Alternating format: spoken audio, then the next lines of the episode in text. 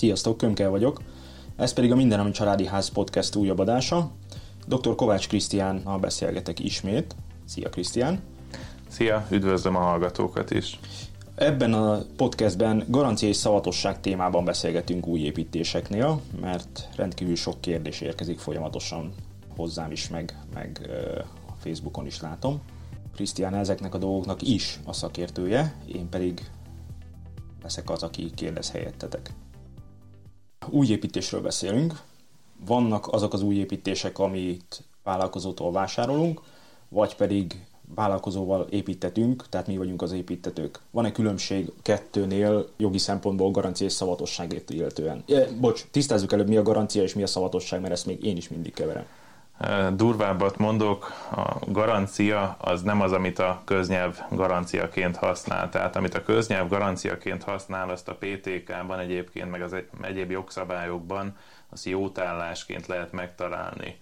A garancia az jogilag az olyasmi, mint a, a kezesség, most nagyon nem akarok belemenni, az a különbség, hogy a garanciánál a garantőr az nem vizsgálhatja, hogy jogos-e az igény, és az mindig pénzfizetési kötelezettség de a köznyelv az a jótállás garanciának nevezi, ez kicsit olyan, mint az albérlet és a bérleti szerződés, hogy ugye minden, minden albérletnek hívnak, holott albérletnek csak azt lehetne hívni, amikor a bérlő adja bérbe, ezért albérlet. Uh-huh. De ebben most ne kössünk bele.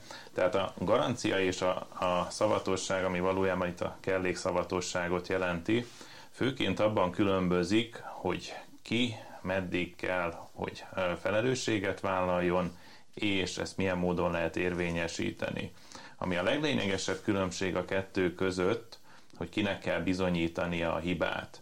Hogyha jótállásról beszélünk, akkor a kötelezett, és most az egyszerűség kedvéért ezt mindig a vállalkozónak fogom mondani, és a, a jogosultat pedig megrendelőnek.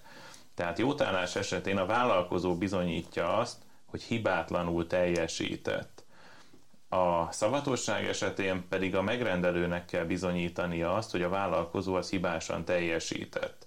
Ez nem tűnik egy nagyon nagy különbségnek, de az, mert az eseteknek a, hát egy, nem mondom, hogy a több mint felében, de azért viszonylag jelentős számban, előfordul ugye egy olyan eset, hogy nem igazán lehet bizonyítani egyiket sem. Tehát nem tudjuk bizonyítani azt, hogy már megvolt a hiba a teljesítéskor, de azt sem, hogy teljesen hibátlanul teljesített.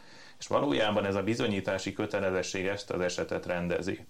Mert a jótállás esetén a vállalkozó csak akkor nem felel, hogyha bizonyítja, hogy hibátlanul teljesített. De ugye van a két másik lehetőség, hogy az jön ki a bizonyításból, hogy ő hibásan teljesített, vagy csak egyszerűen nem tudja bebizonyítani, hogy hibátlan volt de ebben mind a két esetben ő fog felállni, tehát ki kell javítania, cserélnie, vagy árleszállítás, vagy egyéb más igényeket lehet vele szemben támasztani. Az, hogy ő bizonyítja, hogy jól teljesített, az például egy alapdolognak kéne lennie, nem? Tehát a szerződésben, első osztályú minőségben teljesítek, bla bla bla.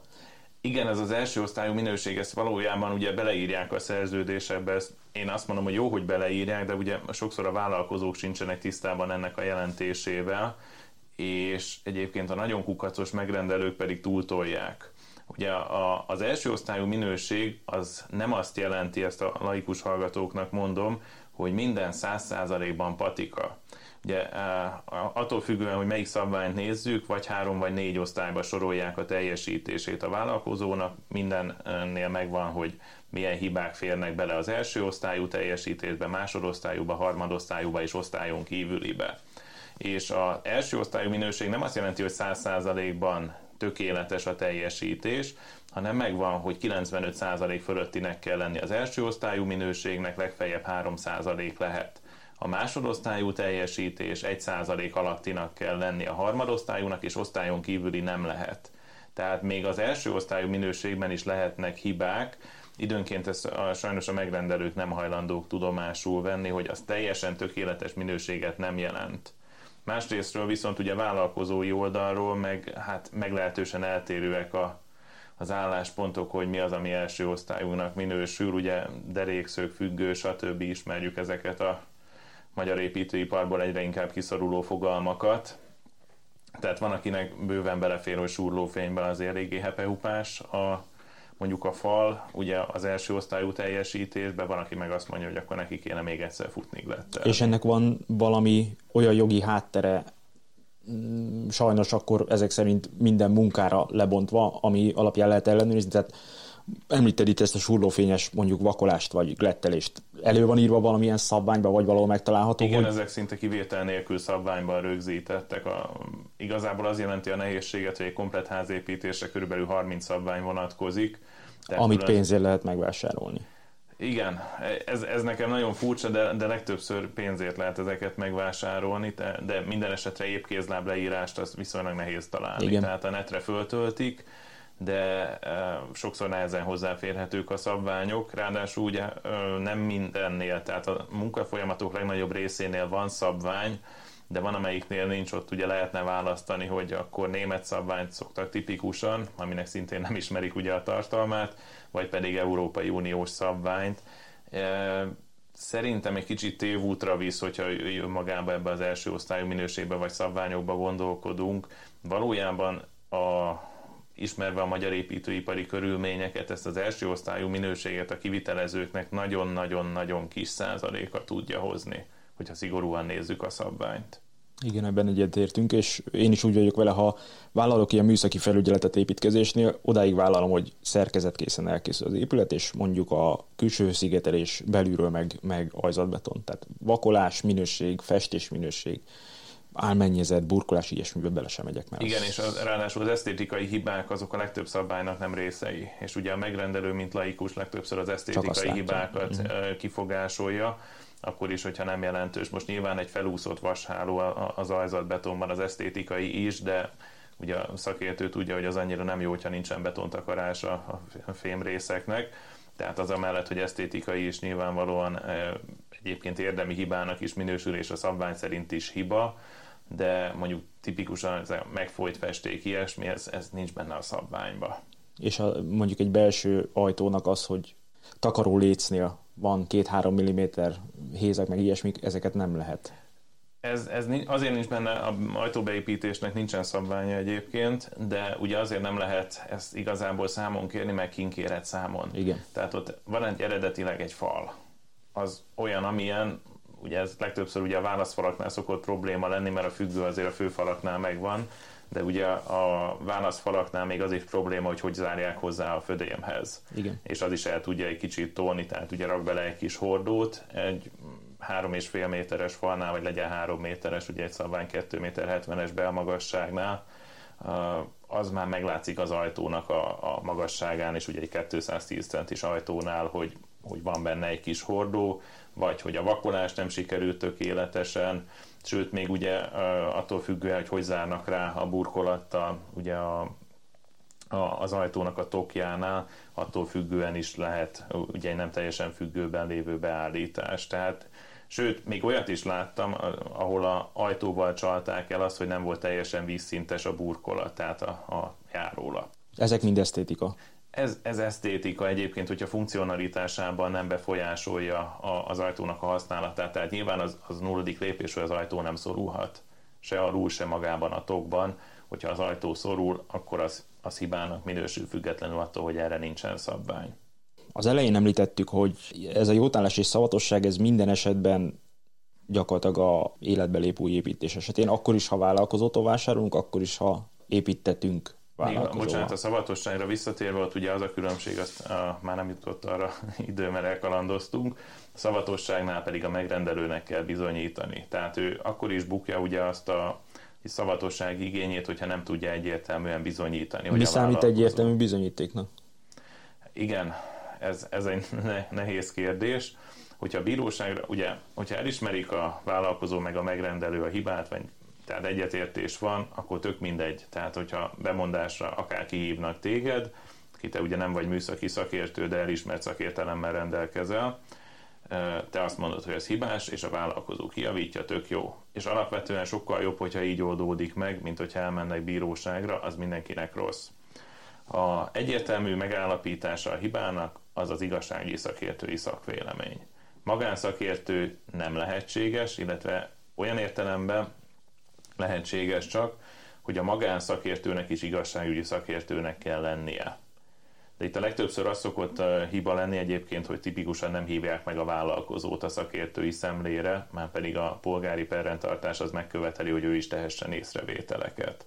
Hogyha nem hívjuk meg a vállalkozót ugye a szemlére, az igazságügyi szakértőt hiába fizetjük ki, nem fogunk vele túl sok dologra menni, ez azzal fog járni, hogy még egyszer ki kell majd fizetni egy másik igazságügyi szakértőt.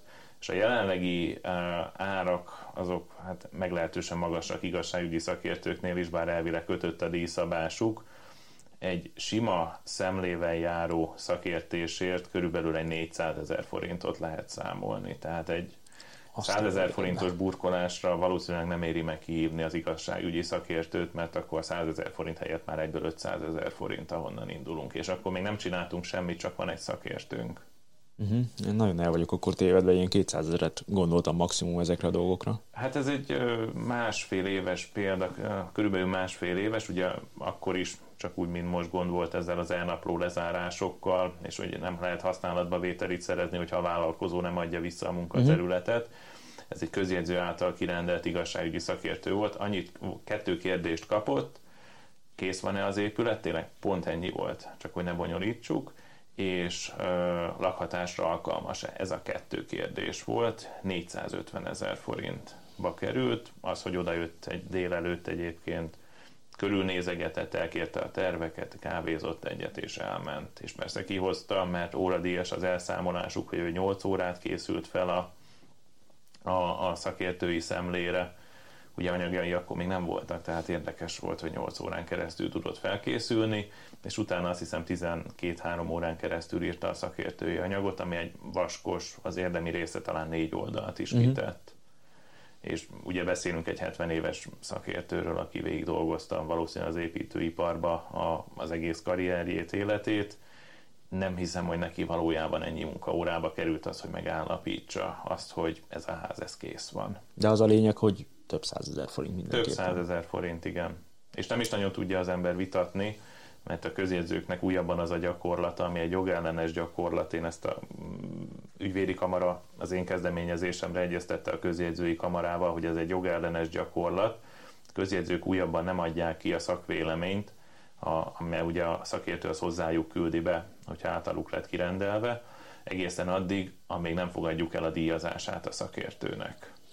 Azt jól tudom-e, hogy ahhoz, hogy a bíróságon megállja a helyét a szakértői szakvélemény, ahhoz közjegyző által kirendelt kell, hogy legyen mindenképpen. Hogyha akkor kérjük a szakértőt, illetve akkor bízzuk meg, amikor még nincsen per, akkor igen közjegyző által, mert a közjegyző az elvileg ilyen sorsolásos. Ez azért mondom, hogy elvileg, mert valójában nem, de az az elmélet, hogy sorsolásos rendszerbe jelöli ki a szakértőt, tehát nem az van, hogy mi ismerünk, vagy ismerősünk ismer valakit, aki egyébként igazságügyi szakértő, és őt megbízzuk, hanem a közjegyző, mint egy pártatlan személy az ügyben kirendel egy random szakértőt, aki így elfogulatlanul tud ö, szakvéleményt adni. És ez a, de már ez a közjegyzői kirendelés is díjazott, ha jól tudom, olyan 70 ezeret, nekem az jött visszajelzésként pár hete, hogy csak a közjegyzőkért volna 70 ezeret azért, hogy ki, kiküldje. Igen, ö, nagyjából ott körül van ilyen 50-70-80 ezer forint az ő díjazásuk, maga a szakértőnek a kirendelése az úgy megy, hogy a közjegyzőnek megküldjük a kérelmet, a magánszemélyek azok személyesen is küldhetik, bár a közjegyzők nem szeretik, ők azt szeretik, ha írásban megkapják. Aki jogi képviselővel jár el, annak egy ilyen áinkás nyomtatványon kell és utána küld egy hiánypótló végzést a közjegyző, ez mondjuk arra jó, hogy legalább megszondázza az ember, hogy körülbelül mennyibe fog kerülni, uh-huh. tehát leírja benne, hogy mennyi lesz a közjegyzői díj, és mennyit tippel az igazságügyi szakértői díjra. Itt ugye visszautalok arra, hogy véletlenszerű a sorsolás, egész véletlenül pont annyira jön ki mindig az eljárás végén, mint amit a közjegyző a legelején a végzésbe megküldött, mikor ugye még fogalma se volt elvileg arról, hogy a szakértő az egyáltalán ki lesz. Szóval több milliós kár esetén éri meg talán nekiállni ennek az igen, egésznek. Igen, mert ugye az új polgári perrendtartás, ami 2018 óta van, az a pereskedés nagyon-nagyon megnehezítette. Tehát eleve most már két részre van osztva a peres eljárás. Van egy ilyen első rész, egy előkészítő szakasz, amerikai filmekből ismerős lehet, amikor csak a bíró és a két ügyvéd van a tárgyalóteremben. Ott megbeszélik, hogy ki mit szeretne bizonyítani, mi az, amit kér a másiktól, azt lezárja, és akkor a következő, amikor már többen is vannak, tanúkat meghallgatnak, stb. ez az érdemi szak. Csak itt a, ebben az előkészítő szakaszban most már annyira elő kell készíteni a pert, hogy amikor ennek a, az előkészítő szakasznak vége, nem is lehet később új bizonyítási indítványt tenni. Tehát nem mondhatom azt, hogy ja nem gondoltam rá, de hát hívjuk be ezt tanúnak, vagy a sógoromat, vagy van valaki, aki műszaki ellenőrként esetleg ott volt a helyszínen. Nem lehet. Tehát, hogyha be az első részben nem tesszük bele, akkor később nem lehet őket meghallgatni. Kivéve, hogyha speciális eset van, tehát mondjuk magából a bizonyítási eljárásból derül ki, hogy még szükség lett volna valamire, de még annak is elég formalizáltak a szabályai. Tehát el lehet úgy bukni egy pert, hogy egyébként az embernek igaza van. Az egy általános tapasztalat egyébként, hogy amikor maga jár el valaki a perben, akkor nagyon elbeszél a bíróval egymás mellett. Uh-huh. Tehát nem érti meg, hogy mit, akar, mit vár tőle a bíró. Tudom, hogy hallgatják kivitelezői körök is ezt az adást, kvázi az ellenségeim, ezért ők ezzel egyrésztről biztos, hogy már tisztában vannak, illetve most kerülnek ezzel képbe. Mit lehet szerinted akkor innentől kezdeni magánemberként a vállalkozók ellen? Én azt egy, egy hátrébb lépnék egy gondolatot azért elmondani, szerintem a kivitelezők nagy része, és most elnézést kérek tőlük, de ez, ez úgy tűnik, hogy tapasztalati tényekkel is igazolt dolog, nem azért teljesít hibásan vagy rosszul, mert ő rosszul akar teljesíteni, hanem mert ennyit tud egy közbevetés, felvettem már egy podcast adást pont ezzel kapcsolatban, amiben így monologizáltan elmondom, hogy mi a probléma az építőipara, ugyanez. Tehát szakértelem nincs, pénz jó esetben van, egy vállalkozás beindított, de nincs egy átlátott szakértelme. Tehát nem az van, hogy egy 20 évet, 30 évet eltöltött művezető kezd el vállalkozni, aki rálát mindenre, hanem tényleg az van, hogy egy 30 éves autónepper. Van pénzem, és kész, és nekiállok, amit te is mondasz. Szerintem mind találkoztunk azzal, aki már építőipari vállalkozóként hirdeti magát úgy, hogy tudjuk, hogy két éves segédmunkás volt egy építőipari vállalkozónál. Ott valamennyi ragadt rá, azzal ő megpróbál boldogulni, és most a jelenlegi piaci helyzetben tud is boldogulni. Tehát az épületei azért nem dőlnek össze, de, de nem jók. Igen, és viszont ha, ha a problémát jelzel, akkor az agresszivitás a válasz. Tehát ugye az, az egy katasztrófa, hogy oda jönnek a helyszínre, és kérik az előleget, ez, ez több ügyfelemnél megtörtént, azért mert mennek téglavágót venni. Tehát úgy, bocsánat, elvállalok egy munkát, akkor feltételezem, hogy képes vagyok azt megcsinálni, de az előlegből vesznek téglavágót, de olyan is, olyat is láttam már, ahol nem kaptak előleget, és itthongfűrészsel vágták a téglát, és itt, itt a te, hibás teljesítések azért fognak összejönni, mert egyszerűen nincs igény arra, hogy máshogy vagy jobban dolgozzon. Ugye az összes téglagyárnak, még talán a, a bakonytermnek is, tehát az olcsóbb tégláknak is, a honlapján föl van az összes technikai útmutató, le van írva mindenhol, hogy hogy kell téglásba rakni, a meg, bocsánat, kötésbe rakni a téglákat. Ugyanezt mondtam a podcastben, hogy én annak idején még a technikumban, nekünk voltak gyakorlati hetek, lementünk, és szárazon ki kellett rakni azt a rohadt téglakötést, utána lerajzolni, tehát ezt belénk verték. És én hivatalosan tudok művezető lenni. Na most tök mindegy, egy segédmunkást csinál, egy BT-t, KFT-t, most már teljesen mindegy, és építőpérő vállalkozó. És nem tudja ellenőrizni, hogy mit csinál a megint csak könyvesnek mondott valakie, és, és nem is érdekel. Tehát belerakják az 5 centis vágott tégladarabokat, meg ilyesmiket, mert nem gondolkodnak abszolút. Igen, purhabbal megtámasztva, stb. Tehát ez Na szóval azt, arra akarok kiukadni, hogy persze elkezdhetjük neki magyarázni, hogy ez rossz, de az embernek ugye van egy hát természetes énkép védelme, nem fogja azt mondani, hogy ő csak szar tud csinálni, és az építőiparban egyébként nagyon-nagyon kevés a, az ilyen perenkívüli megegyezéseknek az aránya. Többnyire az nyeri ezeket a vitákat, nem mondom, hogy jogvitákat, mert Aki ugye ezek bíróság. Hát akinél éppen ott van a pénz. Mert a megrendelőnél ugye még ott van a pénz, tudja azt mondani, most idézőjelesen tudja, tehát megteszi nyilván, hogy ezt nem fizeti ki. A vállalkozó meg, hogyha már teljesített, akkor szépen levonul a munkaterületről. Ugye általában ez is egy furcsa dolog, hogy a generál kivitelezőknek ugye 90%-ban kőműves brigádja van és az összes többi az alvállalkozó, még az esztrikes is, a villanyszerelő nyilván, meg a gépész is. Neki azon van pénze, amíg eljut a födémig mert már ugye az ácsmunka is többnyire külső cégé, vagy alvállalkozói. Ugye a földmunkán rengeteget keresnek, alapozáson még többet keresnek. A falazás azért szerintem ilyen szükséges rossz, az, az Igen, az Ugye mérhető, ellenőrizhető. Az sokáig tart, nem annyira jó rajta a pénz, még van rajta pénz egyébként, de az már ellenőrizhető, nagyon sokat nem tud fölrakni, fárasztó, hát most ezzel szemben azért egy, mit tudom én, egy alapozást egy sima sávalappal, és akkor rajta szerelő betonnal megcsinál két hét alatt maximum, de az nagyon maximum és nagyon nagy ház, és úgy, hogy mellette elmászkál máshova is. Most egy falazáson azért csak egy földszintet falaznak másfél-két hétig csón nélkül. És, és nagy az anyagköltség, és nem az van, hogy itt a földmunkánál, hogy beszámol mint egy 400 ezer forintot alapkiásásra, úgyhogy a saját gépe oda megy és 6 óra alatt kiássa.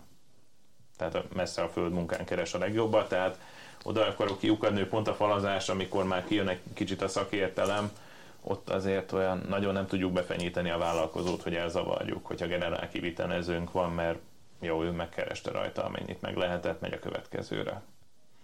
Hogy hogy tudnánk egyébként sarokba szorítani, most a jelenlegi építőipari környezet az nem olyan, tehát lehetne ilyennel bohóckodni, mint ami nagyban működik, van ilyen például, hogy építetői fedezetkezelő, az építető az oda teszi hozzá a pénzt, ezek bankok, vagy külön kifejezett fedezetkezelők, és amikor a műszaki ellenőr leigazol egy részteljesítést, akkor a fedezetkezelő ezt átutalja a vállalkozónak. Ez egy logikus és működő rendszer, mert a műszaki ellenőr csak azt fogja leigazolni, ami tényleg elkészült és tényleg jó. A vállalkozó meg biztos, hogy megkapja a pénzét, mert a fedezetkezelő miért ne adná oda. Uh-huh. És ugye mindig megvan, hogy mennyi van a fedezetkezelőnél. Ez tud működni, próbálkoztak is ezzel, hogy leteszik ügyvédhez ügyvédi letétbe, de most a jelenlegi környezetben egy vállalkozó ebben nem megy bele. Tehát igen, akkor igen. átmegy a következő építkezésre, ugye elképesztő már építőanyag hiányunk is van, bár most pont most hallottam, hogy a faanyag árak elkezdtek talán egy kicsivel mérséklődni. Ami nem a kormánynak köszönhető, tehát ez, az teljesen egyértelmű, mert na mindegy. Szóval igen, mérséklődnek egyébként az árak, ahogy ezt többen meg is jósoltuk, hogy őszre mérséklődni fognak. De kivitelező az nincsen több, főleg, hogy ugye egyre könnyítenek ezeken a felújítási programokon is, minden létező feltételt eltörölnek, és szerencsére, ez már, hogyha egy kicsit így bele akarunk menni a költségvetési oldalról, az emberek nem is használják teljesen ki ezeket a kedvezményeket, tehát igazából ad is a kormány meg nem ismert ez az 6 millió forintot felújítás az a népességnek az elenyésző része tud elkölteni, de az pont elég, hogy a vállalkozókat kiveszik a rendszerből, akik úgy még elkaristolnának. Tehát elképesztő hiány van, én most már hallok 500 ezeres négyzetméter, nettó négyzetméter árakat építésre, Pest megyében, tehát még azt sem mondom, hogy Budapesten, ahol a leginkább. Azt már tolt feljebb 600-ra. Igen, ezért mondom, hogy 500 ezeres négyzetméter ára lehet, hogy ki is egyezne az ember, jövőre jön be, ha minden igaz, ugye az MNB-nek a zöld hitele, aminél azt a komoly feltételt kell teljesíteni, ugye, hogy hozni kell azt az energetikai besorolást, amit minden egyes épületnek, új építésűnek kötelező, tehát gyakorlatilag semmi megkötés nincsen benne nagy összegben fel lehet venni, tehát ez, ez úgy mondom, hogy a jó kivitelezőket még inkább el fogja szívni a piacról, mert akkor miért ne építene 150 milliós házat, ahelyett, hogy szenved 10-20 darab, mit tudom én, 30 millióssal per év. Igen. Tehát jelenleg én azt mondom, hogy jogi lehetőség az ugye lenne, talán lenne. Az ember kicsit átadja magát, hogy lenne, de Ugyanúgy, ahogy talán még mikor az első podcastet vettük fel, beszéltünk arról, hogy persze kellene ködbért írni a szerződésbe, meg az ember akar is.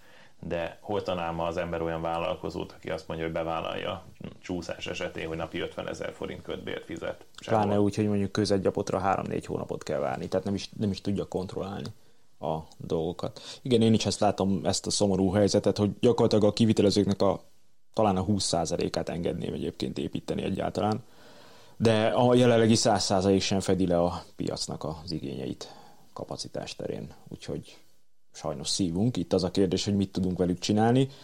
Hát jogilag ezek szerint nem túl sok mindent. Hát most persze, elmondhatom a jogszabály, de ugye ah, szerintem igen. a gyakorlati érvényesülésre kíváncsi mindenki. Nehéz nehéz, elképesztő nehéz. Már magukat a, hogy mondom, hagyományos jótállási igényeket is eh, nagyon nehéz érvényesíteni nagy nagyobb cégekkel szemben is, mert talán egy két-három évvel ezelőtt elindult az a folyamat, hogy szinte az összes kivitelezőnek van már annyi gógyia, hogy projektcéggel épített. Ez összefügg azzal, hogy eh, már szerintem az négy éve is volt, hogy megváltoztak az egyszerűsített végelszámolásnak a szabályai és egy céget, most már, hogyha az ember nagyon belehúz, egy négy hónap alatt meg lehet szüntetni jogutód nélkül. A jogutód nélküli megszűnés az ugye azt jelenti, hogy nincsen kivel szemben igényt érvényesíteni, mert senki nem vette át az ő kötelezettségeit. Tehát bezárják a céget tartozás nélkül, mert abban a pillanatban valóban nincsen tartozása, amikor ez megtörténik. Aztán amikor szépen előjönnek ezek az igények, fél, egy, két év múlva, hogy el lemaradt mondjuk a lábazati vízszigetelés, ledobta a burkolatot, mondjuk a ragasztott tégla burkolatot, szeletelt téglát a lábazat, kiderül, hogy mert eljön mondjuk az első tél, hogy beázik a terasz, ugye amikor elkezd olvadni tavasszal, vagy tavasz legelején ugye a, a csurgalékvíz, stb. Tehát kijönnek a hibák, és addigra már nagyon régen nincs meg ez a cég. Tehát ez az egyszerűsített végelszámolás, csak hogy tudja az is, aki nem követi ezt a részét a jogszabályoknak. Ez arról szól, hogy bejelenti a könyvelő, tehát még ügyvéd se kell hozzá, a könyvelő bejelenti egy nyomtatványon a cégbíróságnak, illetve hát a adja a cégbíróságnak az infót, de ez mindegy, hogy akkor ők elkezdik a végelszámolást, cégbíróság automatikusan megjelentet egy közleményt, hogy akinek követelése van a céggel szemben, az jelentse be. Hát most aki csak magánszemélyeknek dolgozó cégeknél ki a fene az a magánszemély, aki nézi, hogy elkezdték-e végel számolni a céget. Senki. Uh-huh. Tehát itt szépen lemegy a határidő, megállapítják, hogy hát nem történt követelésbejelentés, egy taggyűlési határozatot kell hozni, meg egy vagyonfelosztási tervet. Kiveszik a pénzt, vagy tök mindegy, már lehet, hogy benne sincs a pénz, mert kivették a vállalkozókkal, ebből a cégből megszűnik, és persze, én olyat is láttam, ahol számozva voltak a KFT-k, tehát egy Pest megyei településen, egy benzinkút mellett, megvett egy csomó földparcellát a vállalkozó, és az akármilyen KFT-et csinálta. Az első ütemet, akármilyen KFT2 a következőt, én itt léptem be a képbe, mert egy ügyfelem vásárolt ott, és akkor hát én megpróbáltam lebeszélni, de nem tudtam, megvette, mert a vállalkozó még büszkékedett is azzal, hogy az egyesnek a KFT-jét azt már meg is szüntette. Tehát mondtam, hogy soha nem fogsz tudni vele szemben, de hát nem, mert ő itt van. Nem, ő nincs itt mert ő ugye az ügyvezetője, vagy nagyon sok esetben egyébként ez egy vicces dolog, hogy nem is ő az ügyvezető, hanem a feleség, mert őt már rég eltiltották az ügyvezetőt. Igen, ezt akartam kérdezni, hogy ilyen esetben, ha jön valami utólag egy ilyen felszámolt cég ellen, akkor az ügyvezetőt eltiltják, vagy tehát hogy, hogy működik? Most csak nagyon röviden az eltilt, tehát miért van eltiltva az ügyvezetéstől egy ilyen illető? A leggyakoribb eltiltási ok az, hogy adótartozással szűnt meg a cég végelszámolással vagy kényszertörléssel, egy kettő vagy öt évig terjedő, attól függ, hogy mennyi volt az adótartozás, eltiltást alkalmaznak vele szemben. Van egy ilyen kimentési eljárás, hogy bizonyíthatja, hogy nem ő tehetett róla, tehát amúgy ez nem teljesen de lélektelen, de Figyelj, most az előfordulhat, hogy nem fizették őt ki, ilyen tényleg van, uh-huh. és mhm. azért szűnt meg adótartozással, ne ilyenkor kimentheti magát a vállalkozó, és akkor nem tiltják el. Ugye ilyenkor azt kell bizonyítania, hogy amúgy több követelése volt, mint amennyi az adótartozása. Mert akkor egyértelmű, hogy nyilván most ezzel is lehet trükközni, mert mindennel lehet, de lehet az bizonyítani, hogy hát nem ő tehetett róla, hát nem fizették ki. Tehát amiket most van pont a Facebook csoportomban egy ilyen kérdés, hogy vásárolna épületet a, az illető, egy családi házat, de az ügyvezető az piros listása, el van tiltva az ügyvezetéstől. Hát, hogyha, hogyha így mondtad, hogy piros, akkor gondolom, hogy Zoptenben nézte. A piros az azt jelenti, a piros jelzés, hogy volt már felszámolás alá kerülő cége, uh-huh. tehát akkor nem feltétlen volt még eltiltva, mert lehet, hogy így kimentette magát. Meg le is jár ugye az eltiltás. Ilyenkor egyébként elfelejtik visszatenni a, a, az ő nevükre a céget, mert azért belegondolnak, hogy hát nagyon kivételes esetben, de van arra mód, hogy az ügyvezetőt is elővegyék azért, mert a cég tartozott. Aha. Felelősség áttörés, meg a tulajdonost. Jó az, hogyha az asszony nevén van, vagy anyósén tök mindegy, hogy ki jön.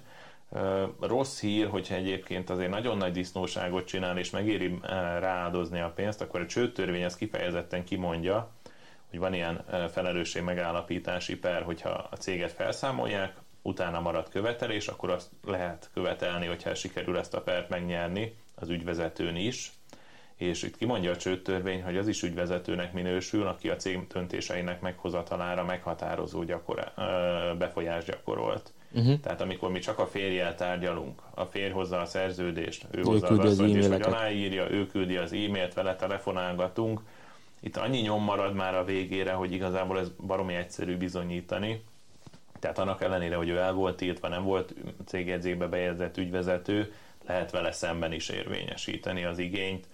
Itt a nehézséget nyilván azt szokta okozni, amikor igazából nincs meg a pénz. Mi van akkor, hogyha valaki megveszi a házat, mert mondjuk új házat vásárol, és olyan hibák jönnek elő, ami alapján gyakorlatilag vissza tudna lépni, vagy vissza akarna lépni az egésztől. És mondjuk egy ilyen projektcégünk van, vagy tök mindegy, ha élő cégünk is van. Tehát mi, mi ennek a jogi módja, hogy hogy lehet visszalépni ettől az egész dologtól, ha mondjuk csak egy év múlva derülnek ki a szerkezeti hibák. Ha a projektcég nincsen, akkor ugye nem tudjuk visszacsinálni, tehát erre ilyen rövid a válasz, akkor nyakunkon maradt a dolog.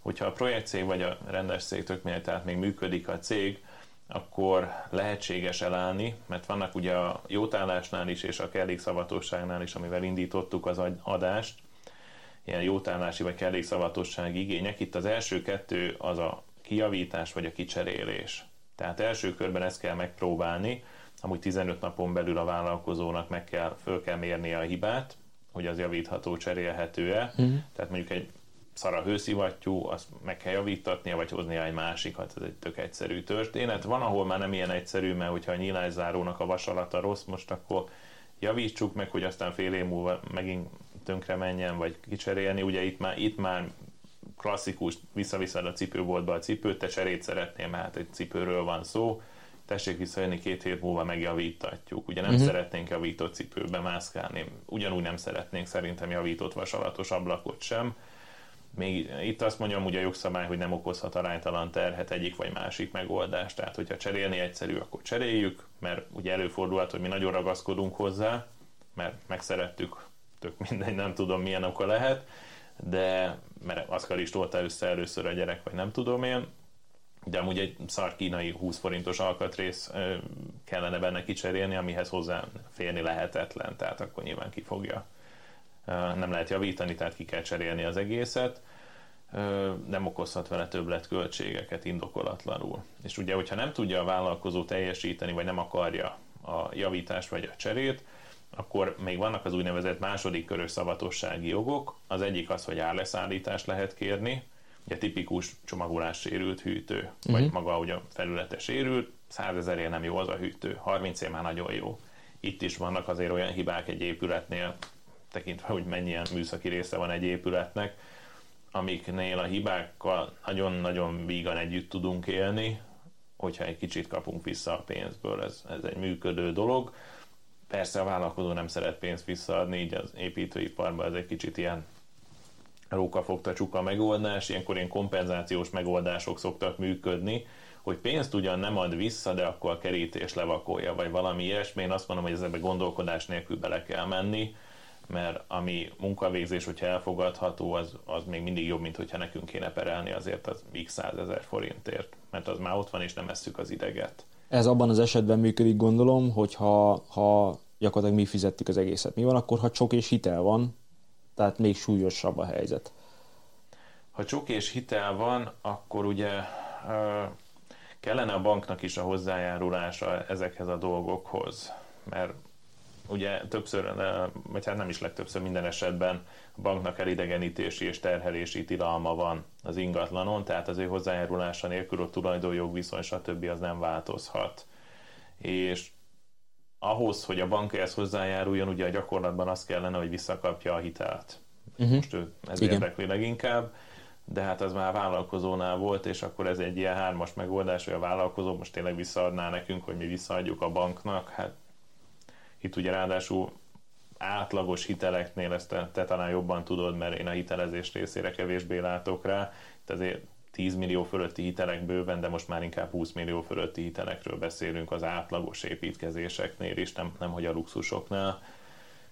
Kevés az a vállalkozó Magyarországon, aki azt a 20 milliót nem költötte el, és nem feltétlen X5-ös BMW-re, hanem csak simán ugye arra, hogy befejezze a következő uh-huh. házat nekem ez egy érdekes tapasztalat a magyar vállalkozókkal kapcsolatosan. Ha éppen van pénzük, akkor például nem kérnek, azt látom anyag előleget, hogy megmutassák, hogy van pénzük.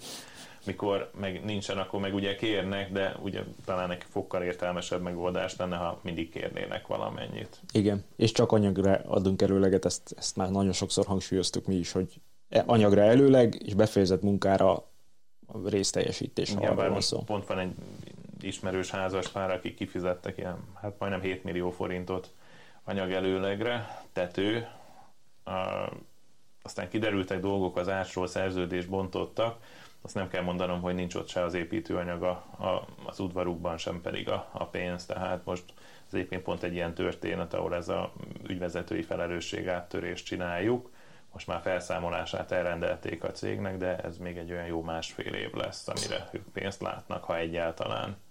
Ők azt mondták, hogy tanuló pénz.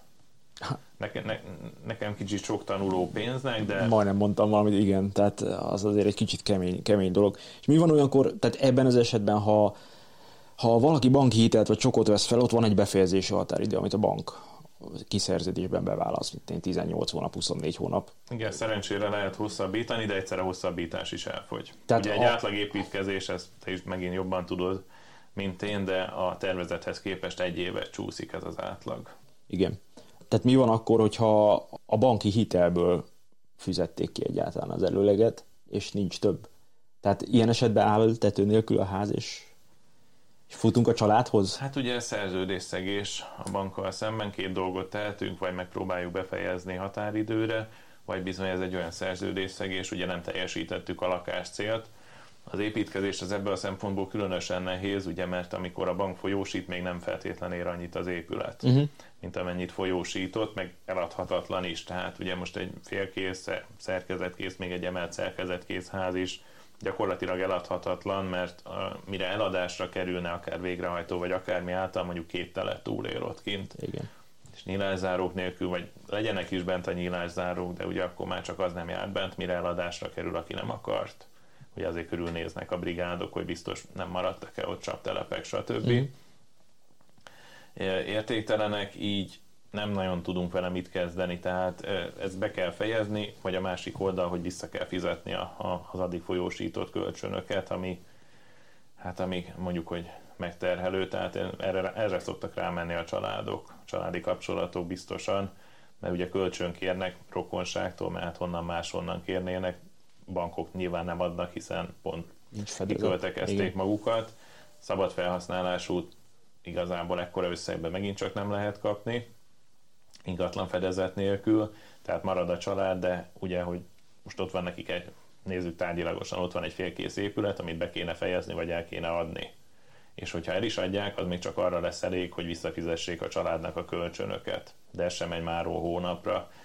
Tehát ez, ez egy elképesztő kockázatos vállalkozás. Én meglepődtem, pont a napokban olvastam egy ilyen építkezős fórumon hozzászólásokat, és mindenkit lebeszéltek az építkezésről, hogy ezen tönkre megy a család. Így először azt mondtam, hogy hát én is építkeztem, nem volt az olyan vészes, de, de ez nekem nem volt olyan vészes, én építőipari családból jövök, tehát én viszonylag jól tudtam ellenőrizni a kivitelezőket, helyiek voltak a kivitelezők, kis cégek voltak, más volt, és, és a végére azt mondtam, hogy amúgy tényleg ez, ez életveszély. A másik oldalról nézve viszont rengeteg használt házat nézek, és én meg nagyon sok embernek mondtam, hogy az meg, ezek után inkább építkezzetek. Az, hogy 60 millióért vidéken, tehát messzi vidéken, egyáltalán Pest megyéről beszélünk, 60 millióért olyan szarokat árulnak, amikről blogposztomban is van szó, hogy, hogy az valami elképesztő. És uh, arra ugyanúgy el kéne locsolni még egy 20-ast, és van egy nagyon szar épületed, 70-80 millióból meg gyakorlatilag, pláne úgy, hogy most jön a Matolcsi féle zöld hitel, meg, meg csokot is föl tudnak venni, meg a lófasz, tehát mindent odavágnak az emberhez, föl tud építeni egy vadonatúj épületet, ez a mellék hátránya, hogy gyakorlatilag keresen olyan vállalkozót, aki, aki, aki megbízható meg minden. Nagyon sokan mennek el most egyébként a készház, tehát a könnyű szerkezetes vagy, vagy nagy paneles házépítések irányába, ott meg két-három év a várakozási idő, amit én látok. Igen, és ugye ott egy nagyon nagy hátrány, én ezt ügyfeleknek szoktam mondani, hogy persze lehet, meg most jó ötletnek tűnik, és lehet egyébként, hogy pont ez a könnyű szerkezetes építési láz hozza majd meg az áttörést, de azért most én nem lennék annak a helyébe, aki könnyű szerkezetes házat akar eladni. Mert hogyha ugyanaz a ház téglából lenne, akkor már mennél. Mennél a bankba, mennél a földhivatalba, bárhova, pillanatok alatt el lehet adni téglaházakat. Igen. De a könnyű szerkezetesnél már eleve hitelezést nehéz rászerezni, mert ugye itt betettenek nagyon a 2000-es évek elején ez a könnyű szerkezetes épületek, borzasztó minőségben épültek, borzasztó szarok, szerintem igazából akkori szemmel is tudni kellett, tudták is a műszaki ellenőrök, mindenki, hogy ezek alapszart nem érnek, és pont arra volt jó, hogy ezeknek a könnyű szerkezetes házaknak a renoméját tönkre tegyék. Igen, hát én, amit könnyű szerkezetes házból merek ajánlani, az gyakorlatilag három cég van, vagy háromféle építési mód, tehát az Ubrankovicsék csinálnak faházakat, az Anikó készházak azok, azok ilyen gipszrost mm, cuccból csinálják, de mind a két cég eszméletlen áron dolgozik, tehát hihetetlen áraik vannak, pont azért, mert rettenetes nagy a kereslet, és két-három évet várni kell rájuk. Ami most bejött a képbe, és nagyon sokan keresnek emiatt, azok a liaporházak, ezek ilyen nagy paneles a Leyer gyártja, ha típusházat kiválasztasz... Ez a könnyű beton, ugye, amit igen feltöltéshez alkalmaztak. Igen, igen agyaggolyócskákból, egyebekből kitűnő tulajdonságai vannak, tehát nagyon jó. Mielőtt bárki rohanna, van egy olyan cég Magyarországon, aki lehúzásokra játszik ezzel kapcsán, tehát megalapították a céget, konzultációs díjként elkérnek 2-300 ezer forintot, van belőlük károsult Facebook csoport, meg minden egyéb, tehát meg kell nézni, hogy ki, ki csinálja, mert ezzel a Liaporral most már kerámia házak néven fut egyébként, foglalkozik egy pár cég, de amelyik megbízható, házat választasz, eleve kapsz 20% kedvezményt, megcsinálják az alapot, kihozzák, összerakják, és tényleg készen van a ház. Viszont ez egy panel épület. Ha most nagyon lesarkítjuk az egészet, ez olyan, mint egy panel ház piciben. Igen, egy ismerősöm keresett meg néhány hete ezzel, hogy én mit tudok erről, ugye építőiparba forgolódok. Én megmondom őszintén, magát a technológiát tényleg csak a feltöltéseknél, mint könnyű beton ismertem, mint ház nekem ez új volt, hogy van. Azt viszont megmondtam, amit saját építkezésből, mert mindenki más építkezéséből is látok, ember nincs, aki megmondja, hogy te hova akarsz konnektort, amikor még tervező asztalon van. Igen. Tehát vannak nagyon sok kompromisszumot meg kell kötni, de most ennek a fiatal párnak azt mondtam, hogy ezek a kompromisszumok még mindig jobbak, mint az, ami házakat néztünk. Igen, hát és ugye nagy dolog, nem tudod, hogy hogy fogod tudni tíz év múlva eladni. Én azt mondom, hogy tök jó lenne, hogyha ezeket az alternatív szerkezeteket, én mindent ide rakok, ami nem tégla, jobban elfogadná a magyar, meg a közvélemény, meg akár a bankok is, de, de jelenleg gondolkodás nélkül a téglát veszik az emberek, hogy a két hasonló Igen. ház közül kell választani. Pont amiatt, hogy a könnyű szerkezetes házakban is eszmetlen minőségek és csalások vannak még manapság is, amikor már kötelező lenne a gyártmányterv meg minden. Ez is érdekes dolog egyébként, hogy egy pár évvel ezelőtt nagyon megszigorították a könnyű szerkezetes házak építését, jogilag, papírilag mindent, Viszont ez megakasztotta a könnyű szerkezetes cégeknek a, a dolgait, és a kormány kikönnyítette ezt is. Majdnem azt mondom, hogy visz, lehet ugyanúgy szart építeni, nem vagy köteles, tehát ha találsz egy olyan építész meg egy statikust, aki aláírja, már pedig mindig találsz, akkor gyakorlatilag ugyanúgy megépítheted a 2000-es évek szarját, mint eddig. Saját magadnak, mondvál, hogy úgyis saját magamnak építem, csak ha téged elbasz az autó jövő héten, vagy külföldre akarsz költözni, és el akarod adni, akkor tényleg az van, amit mondasz, hogy értéktelen a ház, mert utólag lepapírozni meg már nem lehet ezeket. És közben szarul építette meg. Tehát Igen, mondjuk ez egy érdekes dolog, hogy hol vezetnek be könnyítéseket, és hol szigorítanak.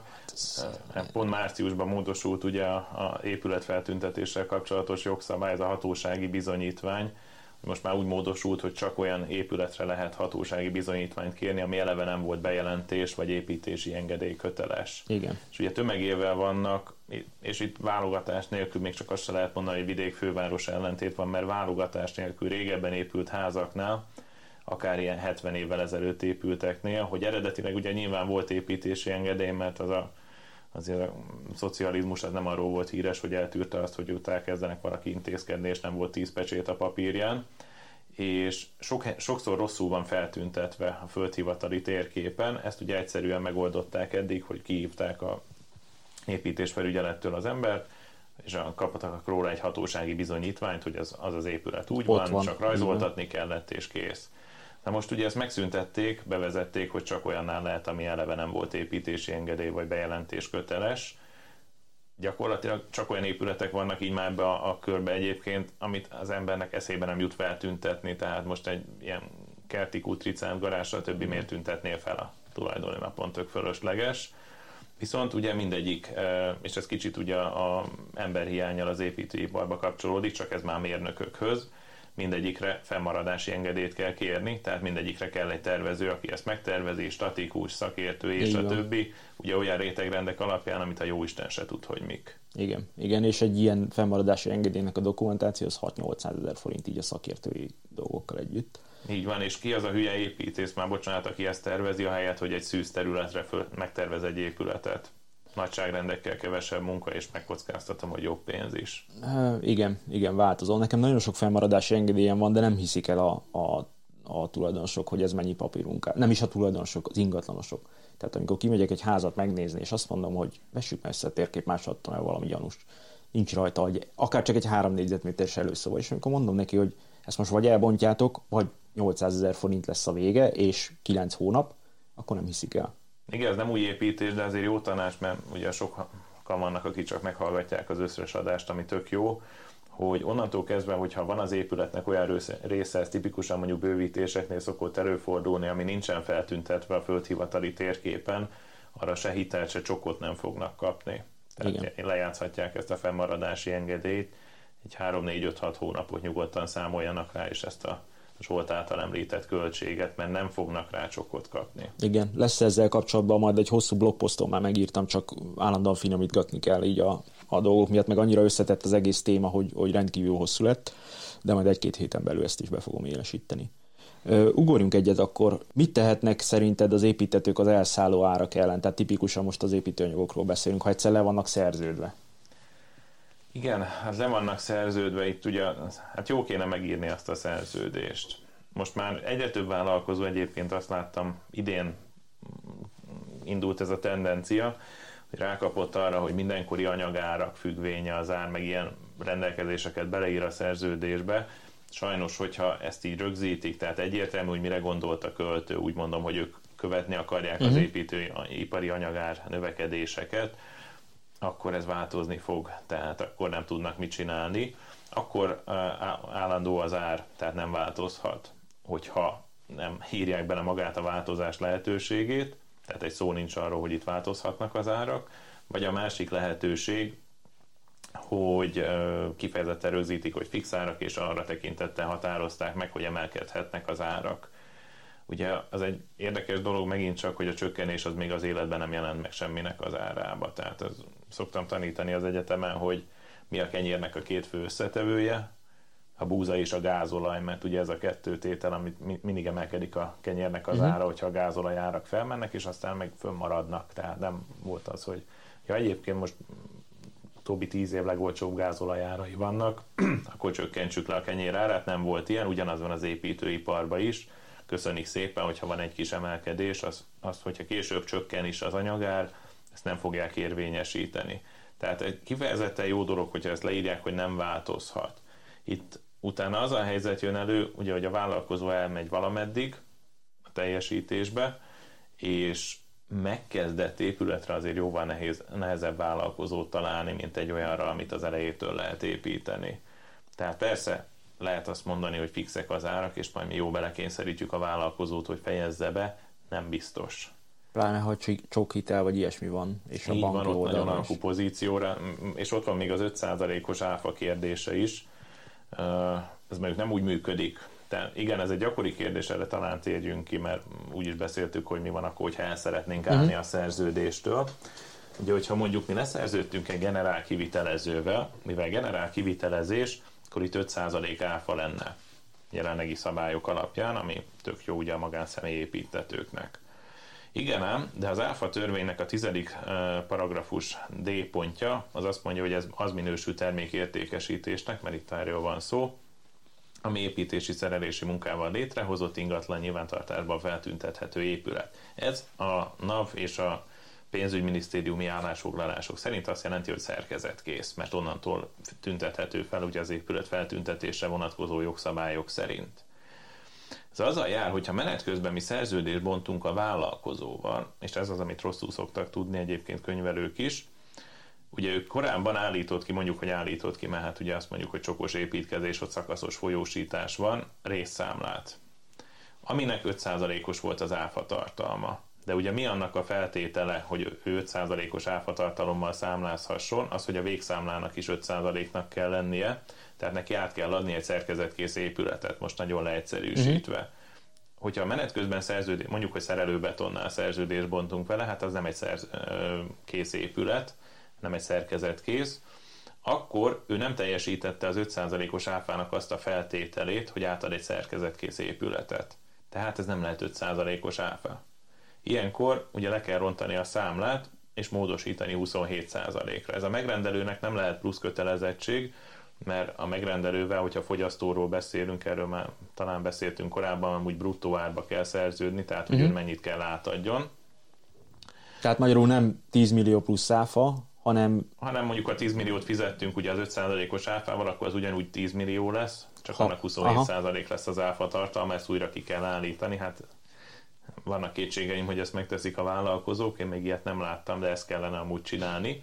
És majd az a vállalkozó, aki kiállítja, az, a, bocsánat, eléri a szerkezetkész állapotot, lehet, hogy ez egy következő lesz, vagy egy harmadik, ő állíthat majd ki a saját munkájáról 5%-os áfával számlát, mert ugye ő teljesíti azt a feltételt, hogy átadott egy szerkezetkész házat a megrendelőnek. Akkor is, ha például a szerkezetkészhez csak most nagyon nonsense dolgot mondok, három darab kúpcserép hiányzik?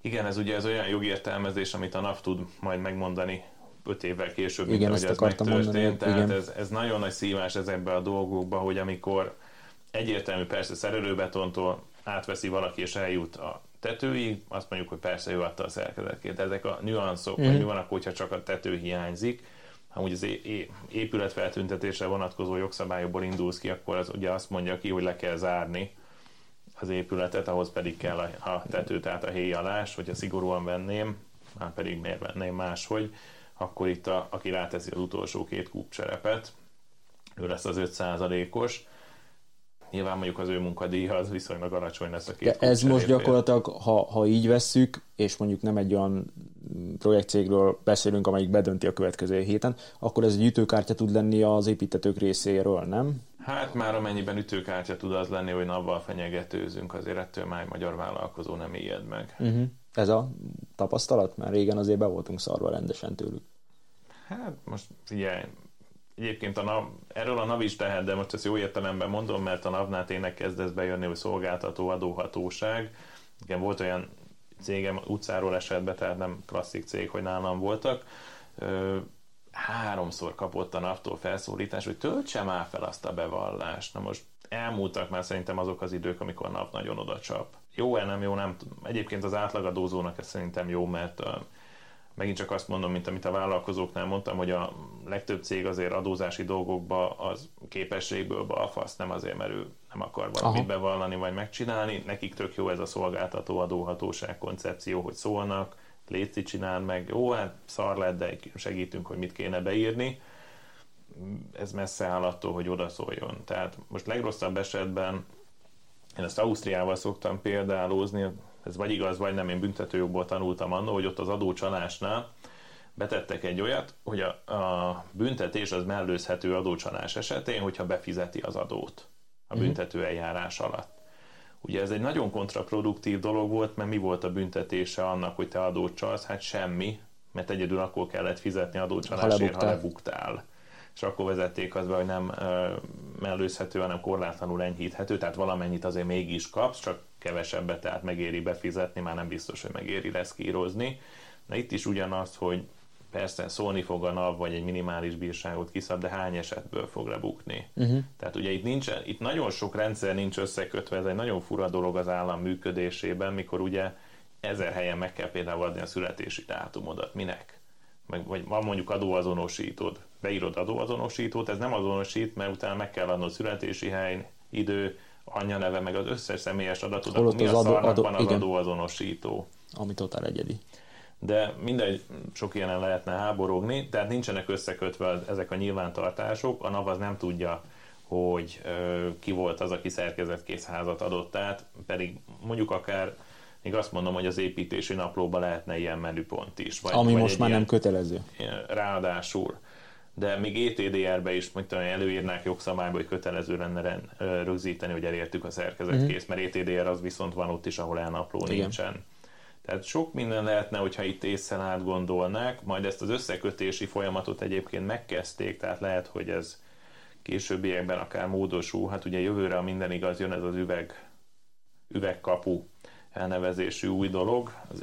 Ez először még nyilván csak nagy építkezéseken lesz. Gyakorlatilag egy ilyen proxis vagy kártyás rendszer, hogy kilép be az építkezésre. Uh-huh. És ez viszont össze lesz kötve a foglalkoztatási felügyelettel és a NAV-val is, tehát nem tudjuk azt megcsinálni, hogy három-négy építkezésen párhuzamosan dolgozik a 12 kőművesünk és a 12 segédmunkásunk, mert a napnál összefutnak az adatok, hogy nekünk összesen van 12 segédmunkás és 12 kőműves, uh-huh. és az elnapló szerint három helyen dolgoztak egyszerre. Tehát ez egy tök jó megoldás lesz.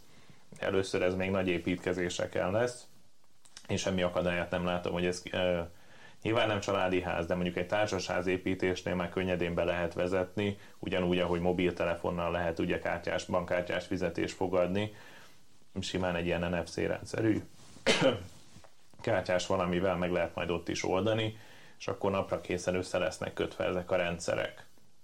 És abból egyéb okos dolgokat is ki lehet majd hozni talán egy kicsit fehéríti az építőipar, de amiről most beszélgetünk, ez a családi ház építés, itt talán itt, itt fog a legkevésbé lecsapódni. Az a baj, hogy itt, itt szerintem pont amiatt, hogy pörgessék az építőipar, tehát a családi házas építéseket, ezeket, tehát azt látjuk folyamatosan, hogy csak könnyítenek. Se napló, se egyéb dolog, mindenre van valami kis kapu, valami kis megoldás, amivel, amivel hadd építkezzen mindenki címszóval. Mit tanácsolsz azoknak, akik építetnének kivitelezőkkel? Hát erre ne, nehéz pár mondatba okosat mondani. Nagyon jó szerződ, te nulladik lépés, legyen normális szerződés. Én nagyon ajánlom, hogy legyenek szakaszolva a határidők, tehát legyen az tiszta, hogy itt én szeptember 10-ére kész kell lenni az alapozásnak, szeptember 30-ra a szerelőbeton, tök mindegy, legyenek benne határidők. A legnagyobb probléma az az, hogy a megrendelők azt többnyire késznek veszik, hogyha van mondjuk egy jövő júniusi teljesítési időpont, és mondjuk januárban látják, hogy még el se kezdte a sávalapot a vállalkozó, akkor nem tehetnek semmit. Amúgy tehetnek, mert van egy ilyen, hogy előzetes szerződésszegés, tehát hogyha már nyilvánvaló a teljesítési határidő előtt, hogy ebből nem lesz teljesítés határidőben, vagy megfelelő minőségben, akkor lehetne élni ezekkel a szavatossági jogokkal, amit a legelején beszéltünk, vagy akár elzavarni a vállalkozót, mondjuk ez talán ez a legkevésbé érdeke a megrendelőnek is, de hogyha vannak határidők, részhatáridők, amiket rögzítettünk a szerződésben, én azt vettem észre, hogy a vállalkozók akkor bár nem szeretik, de önkéntelenül is elkezdik betartani, vagy legalábbis nem nagyon sokat csúszni uh-huh. ehhez képest. Tehát ezek a részhatáridők amúgy az már neki is ciki, hogyha ott van, hogy már burkolni kéne, és akkor még csak falaznak. Tehát Nyilván a ködbér előírni egyébként az a legjobb megoldás, csak ugye nem nagyon van olyan vállalkozó jelenleg, aki ködbért vállal be. És a ködbérre én azt szoktam mondani, hogy az fájjon. És itt lehet értelmes kompromisszumot kötni, és úgy láttam, hogy erre viszont az a vállalkozó, aki még Jó, esetleg beleírja a ködbért a szerződésbe, az hajlandó is legyen az első egy hétben napi 10 ezer forint vagy 20 ezer jelentéktelen. De ahogy növekszik a késedelem, növekedjen a ködbér is. Második hét késedelemnél napi 50 ezer. És akkor most, hogy ezt lehet növelni, az már megint csak ugye érdekérvényesítő képesség, de azért napi 50 ezer forint kötbér az már nem kevés. Hogyha föl sikerül föltornászni százra, akkor szerintem ettől többet meg nem vállal senki. Mondjuk egy hónapi késedelem után napi 100 ezer forint kötbér, akkor nem nagyon fog ez fél éveket csúszni ez az építkezés. De ne, nekem meg volt olyan, mm, hát nem ügyfelem, csak tanácsadást kért tőlem, akinek ezt tanácsoltam, elmentek ügyvédhez megiratni a szerződést, a kivitelező meglátta, hogy ügyvédnél kell, és azt mondta, hogy akkor felejtsek el egymást, következő héten eladta a telket meg az építkezést másnak. Uh-huh. Tehát mással folytat. Tehát kicsit sajnos kontraproduktív tud lenni az, hogyha az ember elmegy egy hozzád hasonló tanácsadásra ügyvédhez, vagy veletek megiratja a Igen, szerződést. nem szeretik. Azt tény, hogy nem szeretik. Itt mondom, a partneri viszonyt fenn kell tartani. Tehát az, az egy tök jó dolog, amikor ügyfelek is mondják meg ismerősök, hogy hol találkoztunk a kivitelezővel, nagyon jó fej, de ez bármilyen szakma, nem csak tényleg építőipari kivitelezés. Nagyon kedves, nagyon gyorsan reagál. Persze, addig mindenki nagyon kedves, amíg nincsen probléma, és nem ebből kell, és ah, csak egy két oldalas sajtpapírt írunk. De hogy igazából, hogyha a sajtpapírra nem tudunk rámutatni, hogy az mit kéne most csinálni a vállalkozónak, vagy mit nem, akkor igazából nem mentünk vele sokra. És még egy dolog, ami viszont egy kicsit a, hogy mondjam, a értelem irányába tereli a dolgokat. Van most egy folyamatban lévő Peremau képviselőként járok el, ott a megrendelő és a kivitelező elég jó összebalhézott már két évvel ezelőtt, nem már három éve, bocsánat, két éve megy a per, még nem sikerült ezen az első szakaszon túljutni, hogy akkor egyáltalán tisztázzuk, hogy kinek mit kell bizonyítania. Tehát ez megmutatja, hogy sajnos egy újonnan kinevezett bíró nekem nagyon-nagyon meglepő, mert korábban ügyvéd volt, és az a tapasztalat a ügyvédből lett bírókkal, hogy ők azért gyorsak pörgetik, mert tudják, hogy milyen egy vállalkozói oldalt, uh-huh. egy megrendelőt képviselni, itt nem jött be. Két év alatt nem jutottunk át ebbe a második szakba, majd talán most. Na, hogy ö, ott van az, hogy összebalhéztak egymással, mondom három éve. De a három éve, amikor összebalhéztak, ugye előtte egy, egy másfél évvel kapott ajánlatot a megrendelő, az akkori árakon. Most a bíró gyontat minket, hogy tehát miért nem egyezünk meg, hogy fejezzük be. Oké, okay, fejezzük be, azok öt éves árak a mhm. szerződésbe. Ember nincs, aki azt befejezzi annyiért, tehát még akkor is szerintem a olcsón vállalt el a kivitelező, de most már gyakorlatilag teljes ráfizetés lenne. Ugye legalábbis az építkezésnek a vége, tehát szinte kizárólag alvállalkozói munkafolyamatok, 30-40-50 százalékkal drágábbak. Tehát én ezt mindkét fél védelmében mondom, mert még egy rossz, idézőjelesen rossz szabály is jobb a szerződésben, mintha nem tudjuk, hogy mi a teendő. Tehát írják bele a kivitelezési szerződésbe, hogy ezeket az árakat, és a kivitelezés folyamán is meddig tartja a vállalkozó. Uh-huh. Mert van, bármi közbe jöhet, bocsánat, jöhet egy haláleset, egy baleset, megrogyhat az épület, bár, tényleg bármi, amire nem számolunk. Nem? Elveszti a munkáját, azt mondja, hogy szüneteltessük az építkezést fél évet. Simán. De utána előjön az, hogy két év múlva visszamegy a vállalkozó, és azon az áron nem tudja megcsinálni. És persze mutogat a megrendelő a szerződésre, a vállalkozó meg azt mondja, hogy hát akkor szerezzél a vállalkozót vagy építőanyagot. Ez egy tiszta helyzetet teremt, és szerintem ez egy, ez egy nagyon működőképes dolog még így a határidők kapcsán ugye van nekünk egy kormányrendeletünk a lakásépítéssel kapcsolatos kötelező jótállásról. A különböző épületszerkezeteknek ugye eltérő jótállás ideje van, hogyha a vállalkozó építi. Ez a, hogyha rákeresnek tényleg kötelező jótállás lakásépítési Google, akkor kiadja első találatként. Itt leírja jogszabály, hogy az első, második és harmadik mellékletbe szereplő épületrészekre mennyi a jótállás, amit kötelező a vállalkozónak vállalnia. Ezt ne keverjék össze, mert ez, ez gyakori félreértés. Itt vannak olyan építési szerkezetek, elemek, amiket egyébként is árulnak, vagy egyébként is beépítenek. Tehát mondjuk tetőre héjalás, vagy korábban mondhattam példának a nyílászárókat, ablakokat, most már az egy rossz példa, de azért mégis azzal fogom mondani ugye, hogy szerepelt korábban is a nyílászáró benne, de ez a rendelet eleve arra vonatkozik, hogyha vállalkozótól vásárolunk épületet, vagy építetünk vele. Uh-huh.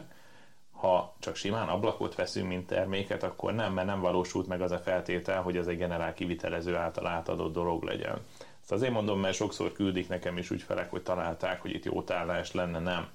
Jótállásunk az mindig csak akkor van, hogyha a jogszabály ezt kifejezetten előírja, mint például itt a generál kivitelezésnél, vagy pedig akkor, hogyha a szerződésbe ezt külön beleírták. Hogyha nem írták bele a szerződésbe és nincs ilyen jogszabály, csak mondjuk meglátjuk, hogy egyébként zsindej az benne van ebbe a lakásépítéses jogszabályba is, hogy ö, kötelező jótállás van rá, akkor nincsen. Mert eleve nem vonatkozik arra, hogyha mi csak elmentünk és vásároltunk zsindejt. Uh-huh. De ha már munkadíj is van hozzá, akkor gyakorlatilag a vállalkozó terheli a ott még bejön egy másik kérdés, egy érdekesebb dolog, hogyha fél éven belül derül ki a hiba, ez egy kellékszavatossági szabály, akkor annak ellenére, hogy ez nem jótállás, mert mondjuk nincsen jótállási kötelezettség, akkor is a vállalkozónak kell bizonyítania. Ezt úgy, úgy nevezzük, hogy hibás teljesítési uh-huh. vélelem. De ez csak akkor van, hogyha fogyasztó szerződik vállalkozóval. Utolsó kérdésé részemről, mi van akkor, hogyha új építésnél nem engedi a vállalkozó a saját műszaki ellenőrt? Nem tudunk mit csinálni nincsen, nincsen olyan kötelezettsége, hogy engedje. Csak abban az esetben, ha a vásárló gyakorlatilag építető lesz. Igen, építetőként ugye jogunkban áll meg, tehát itt én most a vásárlás, vásárlóból indultam ki, mm. hogyha csak simán vásárolok, nincs ilyen jogosultság. Hogyha építetők vagyunk, akkor a 191 per 2009-es kormányrendelet az megengedi, hogy műszaki ellenőrt megbízzunk. Bár megjegyzem, hogyha egyébként nem is lehet, vagy nem is engedi a vállalkozó, hogy mi oda vigyünk, vagy beletegyünk az ő saját építési naplójába egy műszaki ellenőrt, azt ugye ellenőrzési jogosultságunk attól még van, körülnézhetünk, semmi nem tiltja azt, hogy akár egy műszaki ellenőrrel, vagy akár veled jelenjünk uh-huh. meg a területen, és akkor új szemrevételezzük. Ugye a műszaki ellenőrnek az a jó tulajdonsága, hogy az mindig megjelenik a területen, ideális esetben nyilván. Ezt egy egyszerű ilyen szúrópróbaszerű ellenőrzés azt nem helyettesíti, mert azért jobb a minőség. Nem csak azért jobb a minőség a műszaki ellenőrös építkezéseknél, mert szól a műszaki ellenőr, hanem mert nem mondja azt, hogy Józsi az jó lesz úgy, uh-huh. mert mhm. tudja, hogy úgy is jön a műszaki ellenőr és kiszúrja. Igen, igen, tehát a Damoklész kardja ott van a fejük fölött. Meg ugye még egy dolog, bocsánat, hogy még ezt így hozzáteszem, ugye a műszaki ellenőrök és a átlagos kivitelezők között azért van egy olyan tudásbeli, vagy fejlődési beli, már mint a szakmai fejlődésbeli különbség, hogy a kivitelezők többnyire azt tudják, amit a szak, szakiskolába tanítottak nekik, vagy az OKE tanfolyamon. És akkor ott ez így megállt, hogyha egyébként nem egy olyan kivitelező, aki folyamatosan képzi magát, ugye mindenki hallotta már azt, hogy mi ezt még a szakiskolában az oktatónk úgy mondta, hogy. És ugye hát elég őszember mondja ezt többnyire aki mindig nem mulasztja el mindig hangsúlyozni, hogy ő már 30 éve épít házakat, csak ugye a 30 év alatt azért fejlődött a technológia, és a műszaki ellenőröknek ez kötelező követni, ezt a fejlődést, igen, elvárásokat, szabványokat, stb. A kivitelezőknél ilyen kötelezettség nincsen. Tehát ez is ad egy szakmai, vagy más jellegű garanciát, tehát az még nem kezdtek el leszokni például arról, ezt te is nagyon jól tudod a, a kivitelezők, hogy mondjuk lábazati vízszigetelésnek sima kátránypapírt vagy víz, ö, sima bitumenes lemezt alkalmazzanak. Ugye nyilván jóval többe kerül az SBS modifikált bitumenes lemez, kettő között az a különbség, hogy az fönn is marad, nem törik el, meg egyébként Igen. alkalmas erre az alkalmazás technikai útmutató szerint is, szemben a sima, ugye a nehéz lemezzel. Igen, és erre mondják azt, hogy legalább van valami, de a tehát ez a, ez a rosszabbik verzió, mert gyakorlatilag nem mondjuk 5 évig jó, 5 év után meg, meg széttöredezik, és, és jelentkezik a hiba. Vagy ugye tipikus, akár szerelőbeton vízszigetelés, nem égetik le az egész felületet, valamennyire összeégetik a, a lemezeknek a találkozását, ez nem jó. Vagy még az sincs egyébként annyira összeégetve, hogy rendesen kipezsegjen ugye ott a, az anyag, és látszódjon, hogy ez rendesen összefolt, hanem úgy megfolyt rajta. Tehát ezt a műszaki ellenőr számon kéri. De az a lényeg, hogy csak akkor tudjuk, ha építetőként vagyunk jelen. Tehát Igen, most van... jóval erősebb az építetői pozíció, mint hogy oda megy valaki és vásárol. Igen. Erre egyébként valamelyik kivitelező már tud is és figyel is erre.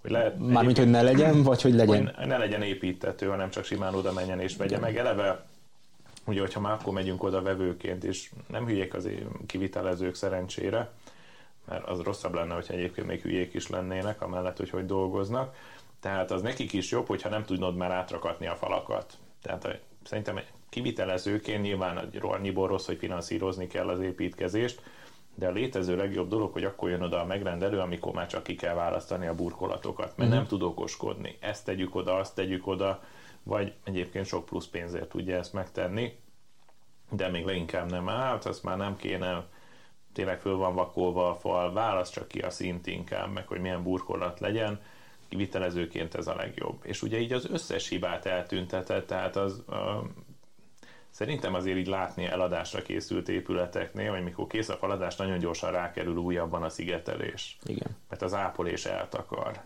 Igen, igen. És sajnos egy milliós négyzetméterű háznál is tudok elképesztő hibákat, tehát uh, ilyeneket, amikről beszélünk, és, és, és árulják, és meg fogják venni. Hát sajnos meg fogják venni, igen. Ez egy jó végszó volt. Ennyi időnk volt most erre a podcastre. Várjuk a kérdéseket, meg a többit, akár Krisztián oldalán, akár az én oldalamon. Találkozunk legközelebb újabb kérdésekkel, illetve újabb témákban. Igyekszünk összeszedni ezeket. Sziasztok! Sziasztok!